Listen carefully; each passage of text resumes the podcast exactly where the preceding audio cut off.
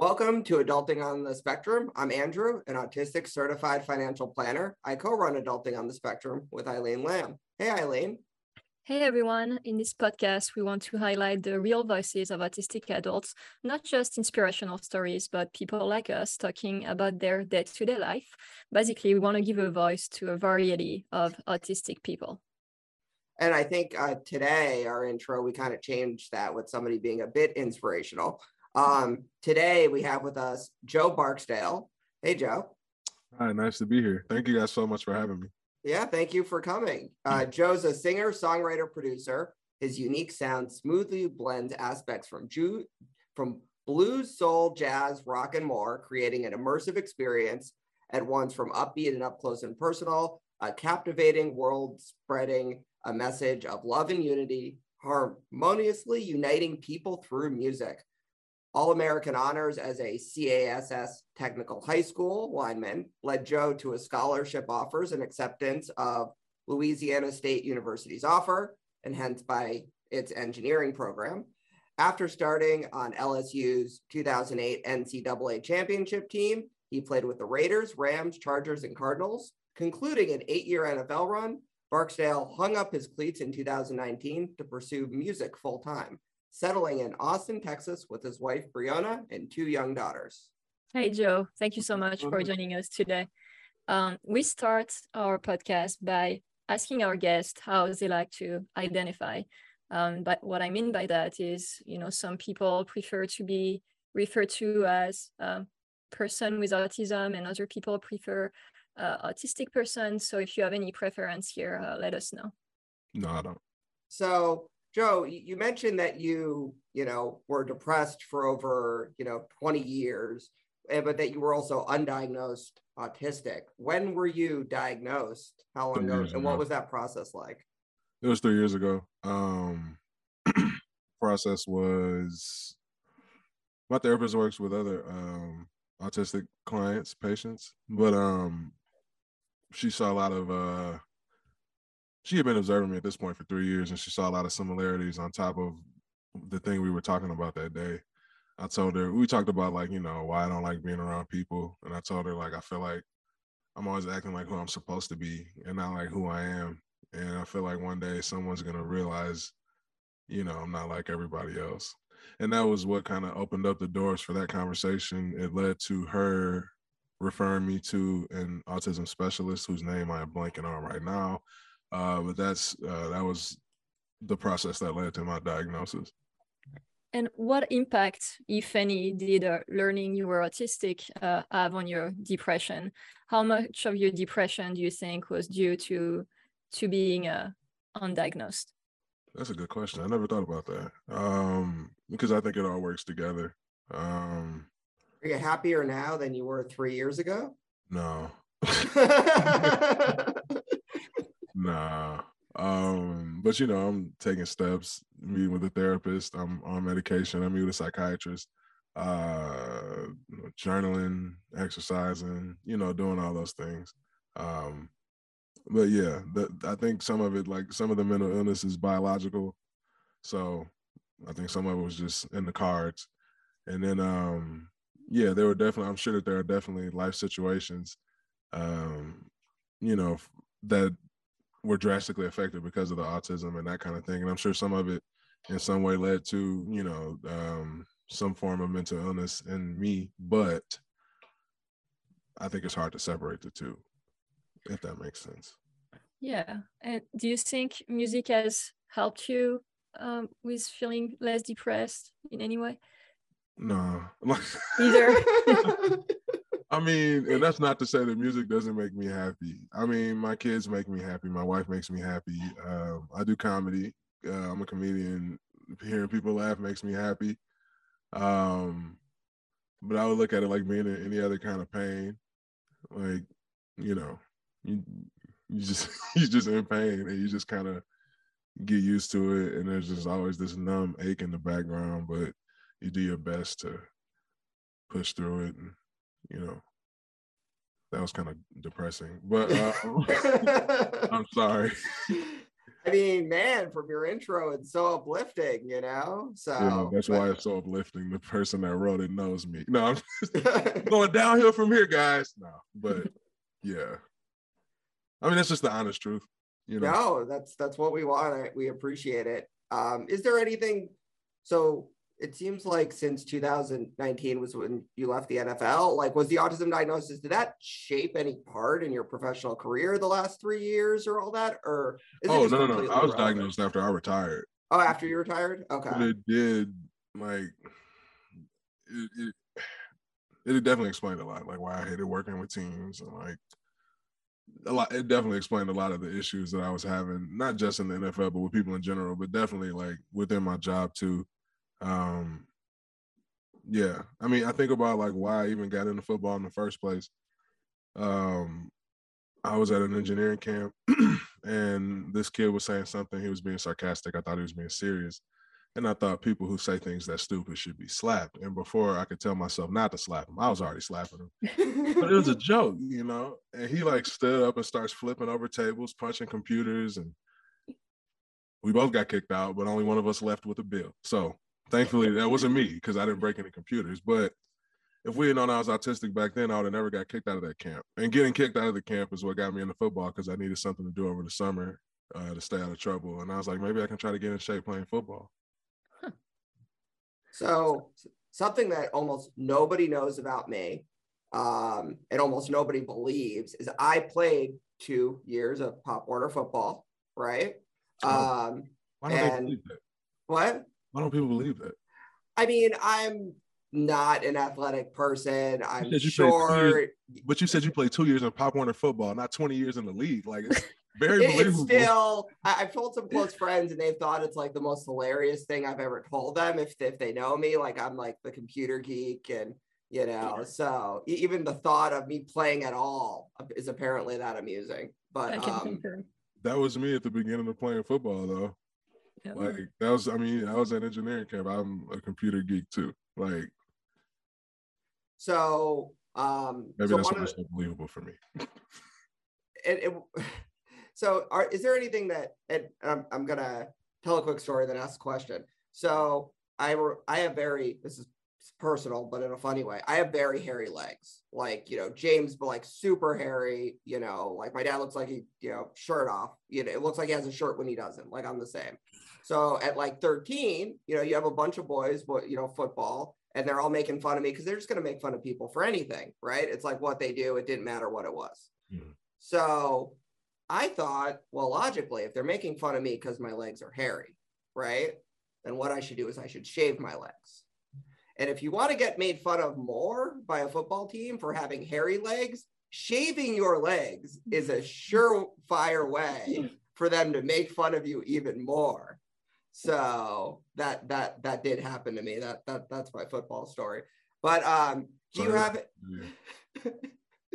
You said that's you didn't like. We shouldn't be mad about someone shaving their legs. If women can shave their legs because they don't want hair on them, why can't dudes? Well, I mean, they were making fun of me for my legs being hairy in the first place, right? They were just gonna, you know. I think a lot of it is picking on people because that's just kind of like. It just doesn't make sense to me. Well, didn't make sense to me either. Do you have any stories like that? It doesn't have to be about your legs, but, you know, of just... just kids in general in middle school? No, or the, you know, football team and, you know, just something, you know, where, I don't know, maybe you were, you know, a bit different or something like that? Pretty much every day. I mean, I never saw... Like, there would be this thing...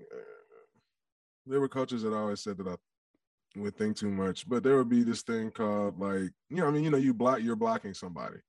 Coaches want you to block somebody and like dump them into the ground and try to break their legs. And I'm like, if the dude's blocked and he's not making the play, that's good, right? You know? So it was always looked at as like a lack of effort from my part, but in actuality, it was like the job is done. Logically, if I'm gonna be on this field for 70 more snaps, there's no need for me to expend all my energy on snap number 3. But you know, like I would say just being a person that saw things logically in general, you know, did not bode well for me in football. Like we'd be going out to practice. I'm like, hey, coach, did you see the heat advisory warning this morning? You know, like, yeah, I saw it. We're going to go out there still. Okay, well, that sounds illegal. Somebody shut him up. Like, you know what I mean? Like, those kind of things. Just things that just never made sense to me. It never made sense to me why people, even as a professional athlete, because I never watched sports. I don't watch sports. And even as a professional athlete, it never made sense to me why sports matter so much to people. Just because, like, sports are not finite. If sports are going to be infinite, then they don't matter. If there's going to be a champion next year, does this one matter just as much as next year's will, which will matter just as much as the last one before this one?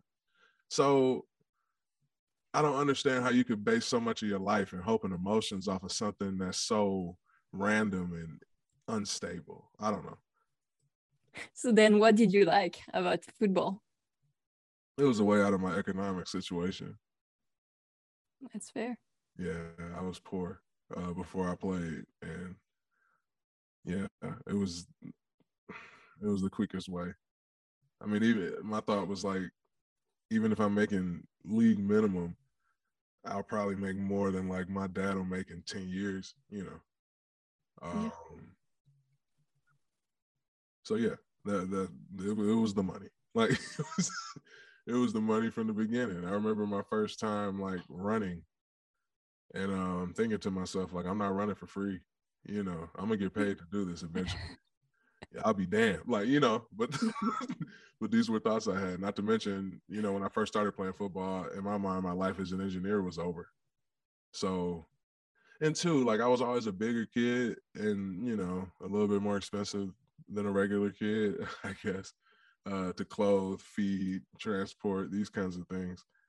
And my parents would always make me feel like, you know, they would always tell me, like, you need to be rich when you grow up, because if you don't, your life is going to be terrible because you are so expensive. And they made me feel like a burden. And, like, football was the first time that I was somewhere. I said, yeah, football was the first time I was somewhere where people were actually happy to see me and not like, oh, my God. You know, like the kids' plus size clothes are upstairs, man. Jesus. Or like even, you know, your own parents are like, oh my God, you cost so much money. So it's really cool to see like a group of people like, hey, you know, happy to see you here, even though you suck at football right now. Like, because I was really bad when I started, but I got better. I love your honesty. It's very cool to hear someone talk about football this way. What inspired you to leave the NFL? Was it because you finally had enough money to do what you loved? And why did you choose music instead of engineering? I'll start with that last question first, because you don't need a degree to do music. I was not trying to, as much as I love school, like I realized at that point in time, like, I got a wife and kids. I'm not trying to, hey guys, I'll be back, I'm going to class. You know, like I'm not trying to do that. That was a big part of the reason with engineering. I'm done with it. Anyway, I was at a game. We were playing against the Kansas City Chiefs. I think part of my disillusion with sports is like I was always on losing teams. You know, like we never went to the playoffs, these kind of things. So it's not like it was a great experience either. But I remember we were listening to the Kansas City Chiefs, and I was thinking to myself about, you know, there's two 53-man rosters, teams, plus the coaching staff, plus the people who work in the front office, plus the training staff, plus the weight room staff, plus, you know, the general manager, you know, a lot of people out here coming together to sell out this arena, you know, 8 times a year. And then I looked up and saw there was an ad for a Taylor Swift concert, which was sold out already in the same arena 3 days in a row. And I'm like, well, that's significant. It takes all these people to sell this thing out once. She does it 3 times with just herself. You know, like you've seen football ads where they got to, you know, show you 18 different team members and highlights and all that other kind of stuff, as opposed to just, you know, being who you are and people coming out. Shit, more people coming out because it's 3 consecutive as opposed to just 1. But I really started thinking about like what I was doing with my life and the significance that I felt that I lacked, you know. So does music give you that significance you were looking for? Not yet. No, I'm just playing. I would say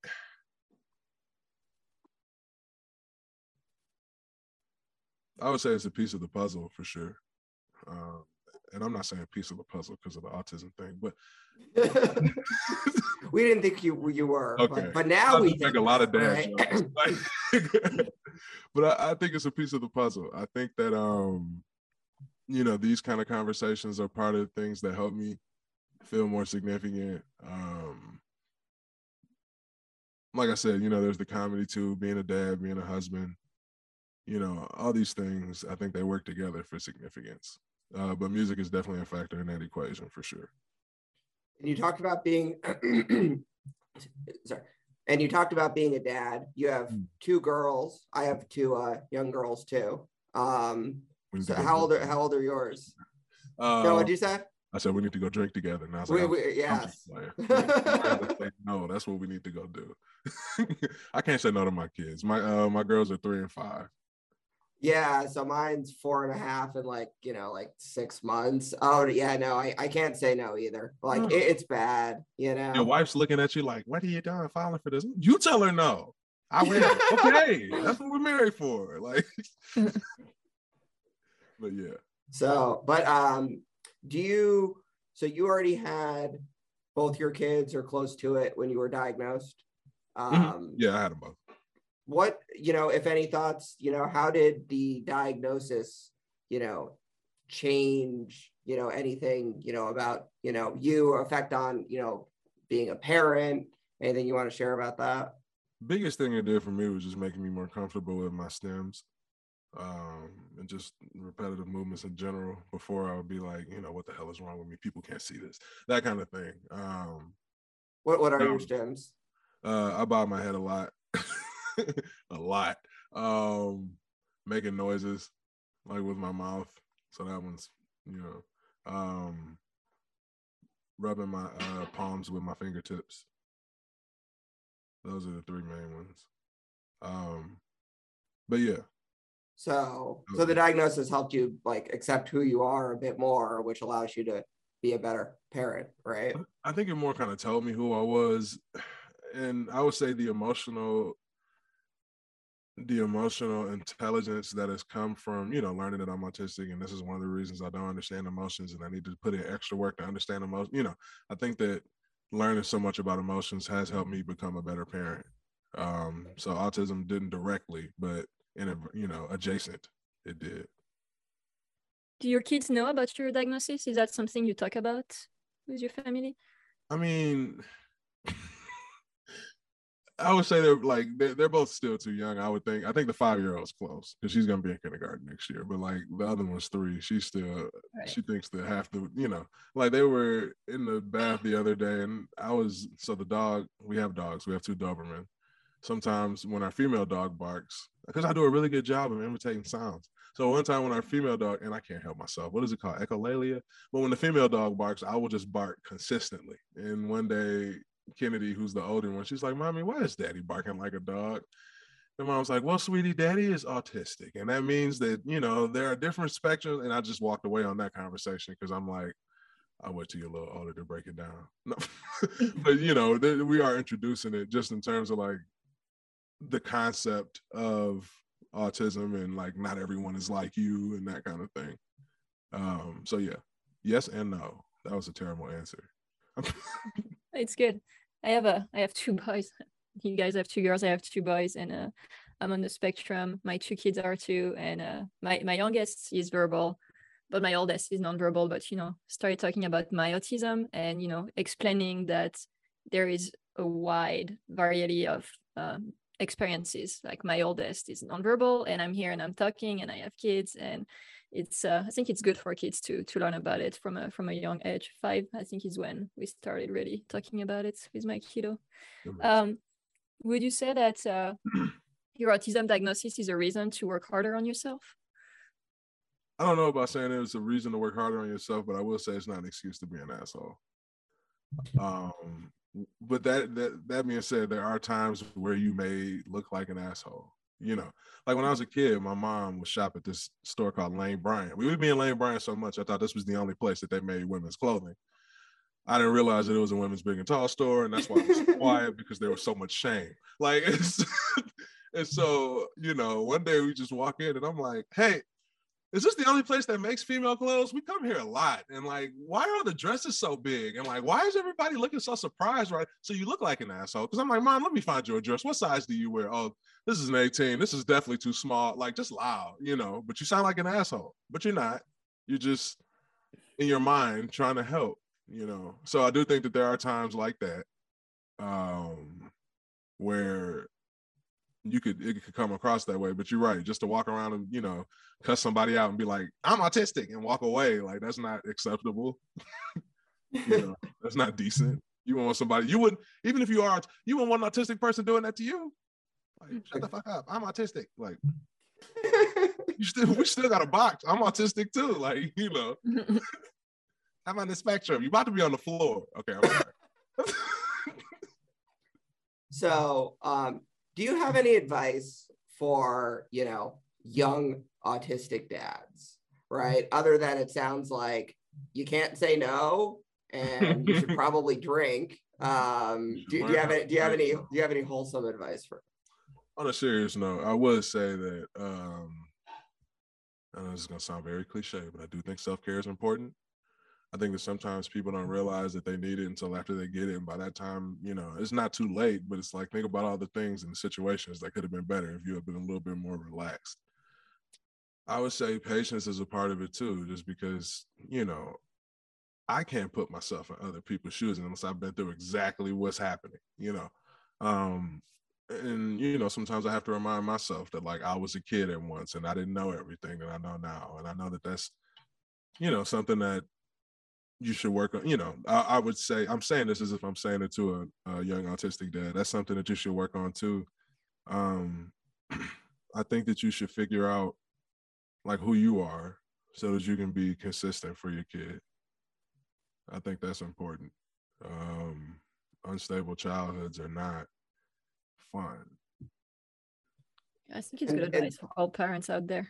Yeah, and something that, you know, we've learned, and that is just reiterating something that you've said, is if I'm not doing that well and I'm, you know, not feeling that well, you know, anxiety or just whatever's going on, it's better to take the time to then come back and be better and present versus hang around all weekend and not being like good time, right? Mm-hmm. It's better to, and I'll say, at least for me, and I think that's what you were saying too, that was the hardest. Like I wanted to be there, but at the end, it's better take that hour or two, like, you know, and then come back in a good place for sit around all weekend and just, you know, snapping or something, right? And I mean, when you think about it, 10 good minutes are better than 60 bad ones or 60 tense ones. It's like, there's times I would have just rather my parents not been around. If you're going to be around, boy, you lucky we take care of you. Like, I'm not your boss. Why are you going off on me? You know, like making your kid, you know, feel that way. But I do think that, yeah, like I don't know. I know that there are a lot of books written on a lot of things, but if there was a one size fits all manual to parenting, it would be the bestseller, you know. There isn't.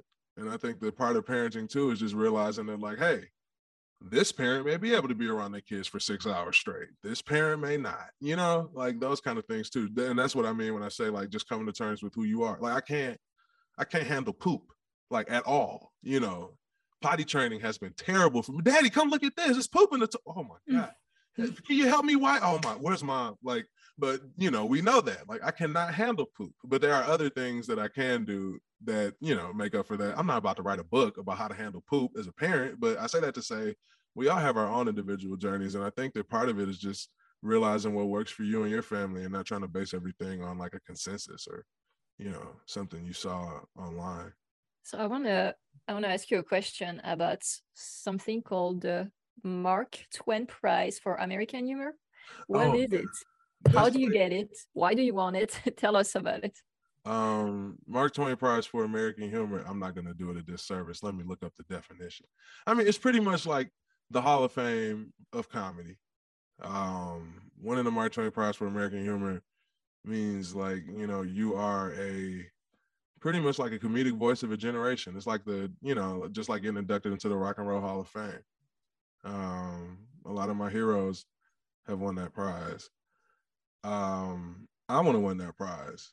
Now, I will say I do understand that a lot of the reason I do want to win that prize comes from deep-seated childhood emotional issues revolving like never feeling like you're good enough and trying to get affirmation from strangers. But still, I want to win that prize too, because I want to be known as the best. Like, I want people to say that, like, I took comedy in a different direction and, like, brought awareness to, you know, topics, or was able to tackle topics that most people are too afraid to touch with ease and grace and humor.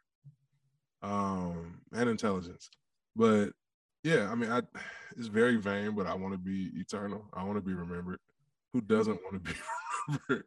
And if you're going to be remembered, I want to be remembered for being great, not for being terrible. You said you want to be remembered for being great. Great at what? Great at, you know, football, everything, music, being life, just being, you know, like the best at everything you do. Everything that I spend serious time in. So right now, that's music and comedy. Yeah, I would say I put serious time into both of those. Yeah, I want to be undeniably good, because I never have been before. You know, there comes a point in time in your life where you're tired of just being in the top 5 or the top 10. You know, you want to be the guy. I want to be the guy. But so at the same time, like, you're, you know, by most measures, you know, very successful. A lot of people can never play in the NFL, no matter how hard they try. You know, I can't, you know, sing to save, I mean, my life, by the way, like, you know, like literally like the worst, right? Mm-hmm. Like, you know, like that American Idol dude who was like doing it as a joke, but worse. So, but what can you say for people?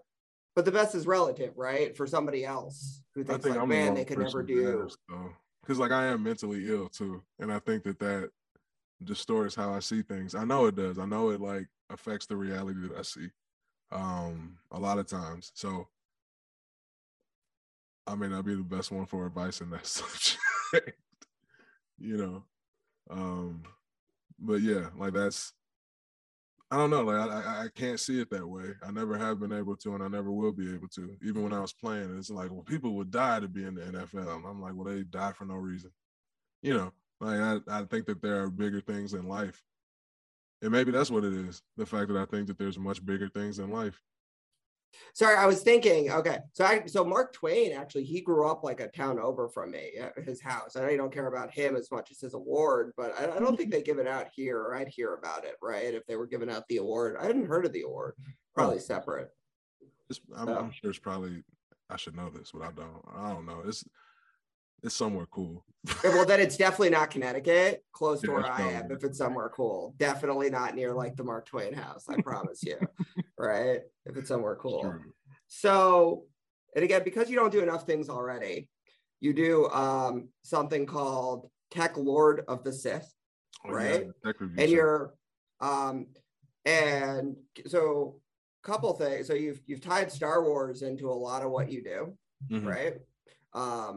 Eileen has never seen any Star Wars, by the way. Well, I think it's time to log out, Eileen. No, I'm just playing. It's time to go ahead, and we'll see you next time. No, I'm working on it, kind of. Oh, no. I'm giving you a hard time. Look, if you don't like Star Wars, that's not a problem at all. Like, I'm not one of those. I don't know if I like it or not, because I haven't seen it. Oh, well, but you know, some people, like, if you don't like what they're trying to tell you about, all of a sudden, oh, we can't be friends. Why not? Because I don't like it. I know. I'm just letting you know I'm very chill. So tell us, what is Tech Lord of the Sith? It's my tech review channel. And it's also going to be the launch page of my stand-up comedy too. I didn't want to get it intertwined with the music. So I'm going to post it on the Tech Lord channel, since I crack jokes in my videos anyway. But pretty much what it is I'm really into tech, specifically consumer tech. And you know how it is, you see the YouTube videos and you're like, oh man, what's this phone talking about? Do I want to get this phone? Do I want to get this laptop? I'm not trying to watch a 15-minute, Snyder cut or longer of people talking about all the different things. Is it good or is it not? Should I buy it or should I not? Like, I don't have the attention span for that. So these are videos for people with short attention spans, people who don't have, a lot of time on their hands, people who don't, want to wait 30 minutes to see if the new iPhone's worth buying. And here's the deal. There is a place for that. But like, at least there needs to be somebody who's like, hey, before you go down this rabbit hole of an hour's worth of review footage, here's the Wikipedia you know, that first paragraph on Wikipedia, that's who I see myself as when it comes to tech. Have you ever seen Ice-T presents his Mac repair on YouTube? No. Okay, I'll send you the link. You should watch it. Please do. Spoiler alert, the MacBook does not get repaired by Ice-T. So I'll send you that. That shows how I just go. I'm like, oh, I didn't know. I didn't realize Ice-T was in the computers like that. Woo! Still don't get sarcasm. So actually, Eileen and I are very sarcastic. We like speak sarcasm. We're like the opposite, where if we assume each other's being sarcastic to us. Like, so if we're being serious, we have to specify that it's the opposite. Right, Eileen? Yeah, it's kind of fun. Jeez, that doesn't sound fun at all. I'm having a terrible day mentally. Shut the fuck up. Anyway, like, yeah, like, no, I'm serious. You're never serious. Anyway, you know, but yeah, that is the problem with, like, you know, sarcasm or humor. People do always assume, like, oh, that's a joke. Yeah. You know. Oh yeah, I'm going to ask you some quick fire questions. Basically, you tell me the first answer that comes to your mind. Okay, are these one-word answers? Yeah. Okay. We're close to it. Don't have to be. Or two. Whatever. Okay. Quick. Whatever. Do you have a favorite quote? And if so, what is it and who said it? Favorite quote. So I can quote like a poem or something? Whatever you want. I won't quote the entire poem, but it's a... I should know this author. The name of the Robert Frost. The name of the poem is... Stopping by Woods on a Snowy Evening. The woods are lovely, dark and deep, but I have promises to keep, and miles to go before I sleep, Because that's how I feel about my life. Like, I mean, the way I see the woods is like, you know, like him sitting down and dying, but, you know, him saying like, but I have promises to keep, like, you know, it's ambiguous, so it could be promises to yourself, to other people, you know, to God, I don't know. And miles to go before I sleep. I've come so far, but I still have so far to go. So it kind of encapsulates like my entire existence at this point in time. Well, actually, it encapsulates my entire existence, period. I won't even say at this point in time, but yeah, so that's that. I like it. Sorry, that was way more than one word. Good. What is your biggest inspiration when it comes to music, a band, a singer? Kanye West. Oh my God. Kanye West. I'm sorry. But I would say Kanye West. Marvin Gaye is very close, like, but Kanye West. What's your favorite alcoholic drink? Margarita. Actually, no, my favorite alcoholic drink is a tequila neat. You know why? It's low in calories. It gets you where you're trying to go. And you don't have to walk around with it the whole party. It's a good reason. What is your favorite portrayal of autism in the media? Tina Belcher from Bob's Burgers. I mean, I don't even know if it's like confirmed that she's autistic, but I feel like she is, and I love her character so much. Another thing I've never seen. I guess I'll add it to my list. Yeah, Tina Belcher. What was your dream job as a child, or what did you want to be? I wanted to design cars, whether it was interiors or exteriors, but I wanted to like work on cars. I grew up in Detroit, which is, you know, home of the big three motor factories. So yeah, I wanted to design cars. What's your dream car? A Bentley. Luxurious. Actually, no, I don't have a dream car. What car do you have now? An Audi Q8. But yeah, my dream car is a driver. Does that count? Sure. Like, I'd rather have a driver. That is a good car. I mean? Yeah, that's a great car, right? Like, a nice car with a driver. That's my dream. That's like my dream car. Because then you can have those tequila neats, and you don't have to worry about driving home. No. There you go. Yeah. Private Uber driver, yeah. That's right. The first time you got that answer. What's your dream car? A driver. Yeah. What part of the spectrum are you on? I'm sorry. Well, I think that was all the questions we had for you. Thank you so much for joining today and being so honest. It was refreshing. Are you on social media?